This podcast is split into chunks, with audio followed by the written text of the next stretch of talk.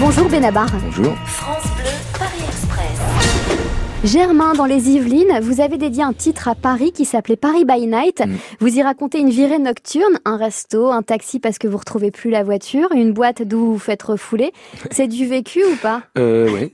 Ah Euh, Oui, quasiment tout. Euh, euh, je me suis beaucoup fait jeter de boîte. Alors, il y a longtemps que j'y vais plus, d'ailleurs, peut-être par rancune, inconsciente. C'est quoi les endroits sinon où vous sortiez à l'époque Mon, mon monté à Paris pour euh, pour se, se, se casser le nez euh, de- devant une boîte et puis après on, on glandait un peu dans le coin puis on Mais il y avait des descendait, quoi. boîtes comme ça où vous sortiez régulièrement euh, Euh, je y sais, avait il y, a- des il y coins Mm. avait la locomotive. Enfin, j'ai jamais tellement été de la nuit moi, donc euh, c'est pas un milieu que j'ai beaucoup réellement fréquenté. et pourtant vous écrivez Paris by Night. C'est une chanson très très inspirée de, de la Java de Broadway, quoi. Ça raconte le même le même truc. Et ça, c'est vrai que j'aime bien moi ce côté-là, euh, alors qui est qui est outré dans la chanson, mais j'exagère pour le récit, mais les trucs qui partent en vrille, quoi. Quand, quand ça reste bon enfant, moi j'aime bien ça. euh, euh, j'aime bien jouer de la trompette à 2 heures du matin. euh, Les massacrer- voisins un peu moins. Les voisins et moi, ouais, ils, ils- ils déménagent.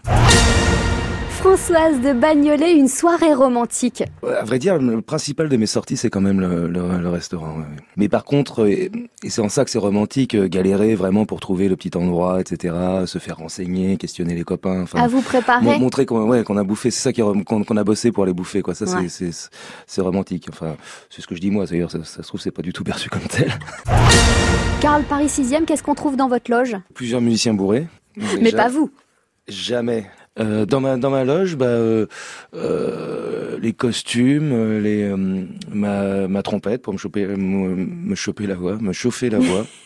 Et puis souvent des copains euh, euh, qui viennent me voir ou, euh, ou les musiciens, etc. Avant de monter sur scène ou Ouais. après Ouais, Moi, avant je- aussi. j'ai pas du tout le côté religieux, mais euh, il y a deux façons de, de lutter contre le trac, c'est ou bien on s'isole et vraiment on fait le vide euh, en soi, ce qui est sûrement très utile, mais moi j'y parviens pas, ou bien l'autre façon qui est plutôt on, on rigole un peu du trac en, en allant dans, dans l'autre sens, c'est-à-dire en buvant un coup, en, en déconnant, en, en courant dans les couloirs, etc. Moi je suis plutôt dans ce truc-là, donc moi c'est pas du tout un, un sanctuaire ma loge, c'est Mm. plutôt un, un lieu de, de désordre. Vous êtes arrivés, tous les voyageurs descendent du train.